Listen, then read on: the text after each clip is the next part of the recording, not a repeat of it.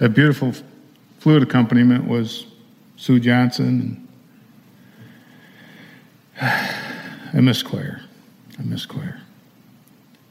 You know, there are so many things, so many things that I'm realizing these days that I took for granted. And uh, our choir was one. We always have fun together. We always laugh and joke, but we're doing something serious. It's a real ministry, and we, all of us that are on the choir, in the choir, miss it. And I missed, I just missed the, the choir music and the special music. That's why I'm very grateful to Jerry for bringing these, editing them out of old services and bringing them back. So thank you, Jerry. We're going to keep doing that for the rest of Advent and probably beyond. We're also going to, uh, on our Christmas Eve service, our candlelight service, we're going to pull some of the carols that we sang together and play them on Christmas Eve night so that we can uh, recall that special time. Well, we're 12 days away from Christmas. And I know it's been a difficult one. But I hope that this Advent season you've been able to find some sense of hope, some sense of joy, some sense of peace. I hope that you're taking time to reflect on the promises of the Advent season, the season when we prepare ourselves for the coming of Jesus. I think it's interesting that the Christian church spends four weeks, the season of Advent, to prepare for Christ's coming. Because the first Christmas, there was no preparation, it was a total surprise. It sort of snuck up on everybody that was involved. There's a Presbyterian pastor by the name of Michael Lindvall who tells a story about a Christmas pageant at a church in Minnesota. One year, the young moms of Second Presbyterian surprised the whole church when they decided that they were going to not do the same Christmas pageant They're not doing it in the same traditional way, I should say. And a lady by the name of Elvina Johnson had directed the church pageant for 47 years. And in all that time, there had not had been a single change from, in the script from year to year. And everything came, all the scripture came straight from the King James Bible. So for generations, the narrator had read the story of Jesus' birth from Luke 2, and it always said, Joseph went up from Galilee, you know, you know this verse, out of the city of Nazareth into Judea, and then at the end, to be taxed with Mary, his espoused wife, being great with child. Being great with child. The first change that they decided to make was to add the number of angels and the number of shepherds and animals so that every child in the church could have a part. That was a good move. But on the morning of the pageant, the mothers decided to make one more change, one that caused a little bit more, a little bit more excitement. They decided to switch the scripture from the King James Version to the Good News translation of the Bible so that it would be understandable for the kids. So there was no more quaint and beautiful language about Mary being great with child. And as young Mary and Joseph were walking up the aisle in the church, the narrator read the words of the Christmas story from Luke 2 of the Good News translation. And it says, Joseph went to register with Mary, who was promised in marriage to him. She was pregnant. Well, the little boy playing Joseph stopped halfway up the aisle and grabbed little Mary by the arm, looked at her, and said, Pregnant? What do you mean, pregnant? The congregation burst into laughter. For the first time in 47 years, everybody in the church knew, or at least had an idea of how Joseph might have felt that day when Mary told him that she was pregnant. Surprise, Joseph. But there's something I wonder about our scripture from this morning. If I could talk to Joseph, I'd like to ask him this question When did you know, Joseph? When did the angel tell you? Scholars tell us that the book, the Gospel of Matthew, tells the Christmas story from uh, Joseph's perspective. Uh, the Gospel of Luke tells it from Mary's perspective. Today's lesson is from Matthew, so from Joseph's. In those days, a couple was, as we've discussed before, often engaged when they were very young. It was arranged, their marriage was arranged by their parents for when they got older. And then when they reached a certain age, they entered a period of betrothal. The betrothal period usually lasted for one year. It was a preparation year to get ready for the wedding. Now, by now, everybody in town considered Joseph and Mary to be husband and wife, even though they didn't live together and weren't married yet because they were betrothed. But a betrothal could only be broken by a divorce because it was a legal agreement. It was serious stuff. And then after one year, the marriage ceremony would take place and the husband and wife would officially be married and would live together. Now, sometime during that period, Joseph had this dream. When the angel of the Lord came to him and told him, Joseph, don't be afraid to take Mary as your wife. It's okay. Everything's all right. She's going to give birth to a baby, and you're, named, you're to name him Jesus because he will save his people from their sins. Now, a year of betrothal, I think, is a long time for a young couple to wait. The theme song from the musical Rent is called Seasons of Love. And the song talks about how quick a year goes by and how important it is to live every moment with love. The lyrics go like this 525,600 minutes, 525,600 moments, so dear. 525,600 minutes. How do you measure? Measure a year. In daylights, in sunsets, in midnights, in cups of coffee, in inches, in miles, in laughter, in strife. 525,600 minutes. How do you measure a year in life? 525,600 minutes. Mary and Joseph, for much of that time, had to put up with gossip and contempt and questions, I'm sure, from their family, from neighbors, other people in the village. Everyone assumed that they had not consummated their marriage, but still Mary was pregnant. So, what does that mean? That would have to mean that she was an adulterer. And what did we do with adulterers in those days? The law said to stone her to death. These are real fears that Joseph and Mary had. They had to deal with when they were chosen by God. That's why we don't just celebrate Christmas as one day. We celebrate it as a whole season of Advent, which means coming. Really, we should name it the season of waiting, because the whole Christmas season is about waiting on the promises of God, waiting and trusting in God's faithfulness. Are you hearing these words? Waiting and trusting in God's faithfulness, even when it's hard. It's hard, isn't it? Even when it doesn't seem to make sense. Doesn't seem to make sense, does it? What's going on today? And it was really hard for Joseph to make sense of it all in that day. So, how can we call this third Sunday in Advent the Sunday of joy? Where is their joy? Well, first, it's a reminder that knowing God's character who He is, and knowing that God is always, always, always faithful, should allow us to have joy in any situation, including this one. Joseph's story is a great example of this.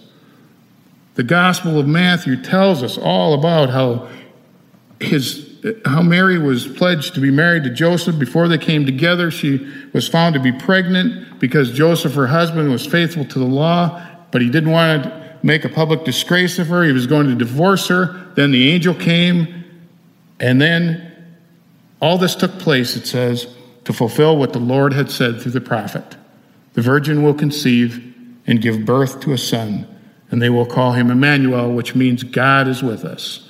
And then when Joseph woke up, he was okay. He now understood, and he did, as the angel said. Joseph had great faith in his fiancee. He also had great faith in God. That's the only source of real joy. Did you hear that? He had great faith in God. That's the source of real joy. Joy is not about external happiness, joy is deep down inside. There was a couple who were preparing for their wedding. They went to decorate the church, and the day before there had been a conference of some sort there. And when they took down all the stuff from the conference the day before, they forgot to take the banner off the pulpit. And someone in the wedding party said, You know what? Maybe you should just leave that up there. The banner, which was good for that conference, might have been good for that wedding.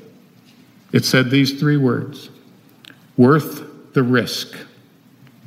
Maybe that's a good thing to say about a wedding. When Joseph heard the news of Mary's pregnancy, he was going to very discreetly divorce her because he was a kind man. He knew that she could be killed. It would have brought shame to her whole family. And the fact that he even considered this divorce option tells us that he wasn't sure that marriage to her was worth the risk. But then something happened. The angel of the Lord came. And that brings us to our second question from today's passage. Why did the angel wait? Why did the angel wait until after Joseph was given the news that she was pregnant? He told Zechariah before Elizabeth was pregnant. Why did he wait until after Joseph had weighed his options and thought about what he might do? Why did he make Joseph wait before he told him who Jesus' father was. I think it might be, my suggestion is, because it's in the waiting rooms of life that we learn a lot about ourselves. We learn a lot about what we really believe about God. During those waiting times, we learn how much, how strong our faith is. We learn how much we really do trust God. How do we react during those times of waiting? Do we get angry? Do we get scared? Do we get sarcastic? Do we start feeling sorry for ourselves? Or do we focus on God? Focus on who God is and look for ways that God could be working in this situation. How do we use our times of waiting? Complain or try to work out all the options? How do we react? In March of this year, all of a sudden, here we were in this situation we were told no more church, nobody in the sanctuary. Holy moly. I, never learned how to do that. None of our pastors did. None of our music people did. What are we going to do? Well, the first thing we did was go, oh man, this is really a mess. What do we do now? Just nothing? We just wait for it to pass? It's probably going to be over by Easter, right? Well, what if it isn't? So we worried and we fretted, and oh, us pastors, we were just, we were all a nervous wreck, let me tell you, including myself. We're talking to one another, having phone calls going on, phone conferences going on, Zoom meetings going on, and we're all trying to figure out how we're going to get through this. And for the most part, most of us at that point, because it was something new, were lost and alone and didn't know what to do. We didn't have anybody to go to for advice because this had never happened in our lifetimes or anybody's lifetime that was alive. And so we had two options. One, just don't have church and say to heck with it whenever whenever this thing's over with, we'll go back to church. Number two, trust God. Trust God. Think about who God is and think about all the situations and all the bad times that He has taken His people through and decide that He's going to get us through this too and start weighing some options and figure out how to have church. No, it was a no brainer for me when I really began to think about it because we're blessed. We're one of the lucky churches. We were already online. We were already doing our services on Sunday mornings on YouTube. So that was the answer. Let's keep doing that. Then we had to work out ways that we could stay in touch with one another. And our people have done that. We've done, you know, we're doing things online. People are making phone calls. We even have a group of people who are making phone calls to certain other individuals on a regular basis. We have things like that going on. So we didn't just, during this time of difficulty and this time of waiting, we didn't react in a negative way. Instead, we picked ourselves up by the bootstraps and we said, let's go. The work must go on. There was a man who posted on the web a story of his first experience skydiving.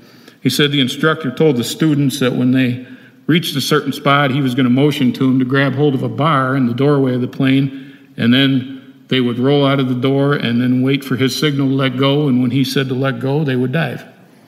And he ended his instructions with these words He said, Now, when you grab on and roll out, I'm going to tap you on the helmet when it's time to go.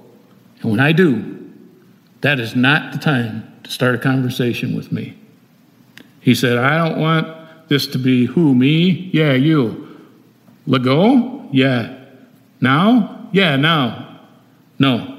If you try to start a conversation with me then, I will peel your fingers off the bar if I have to.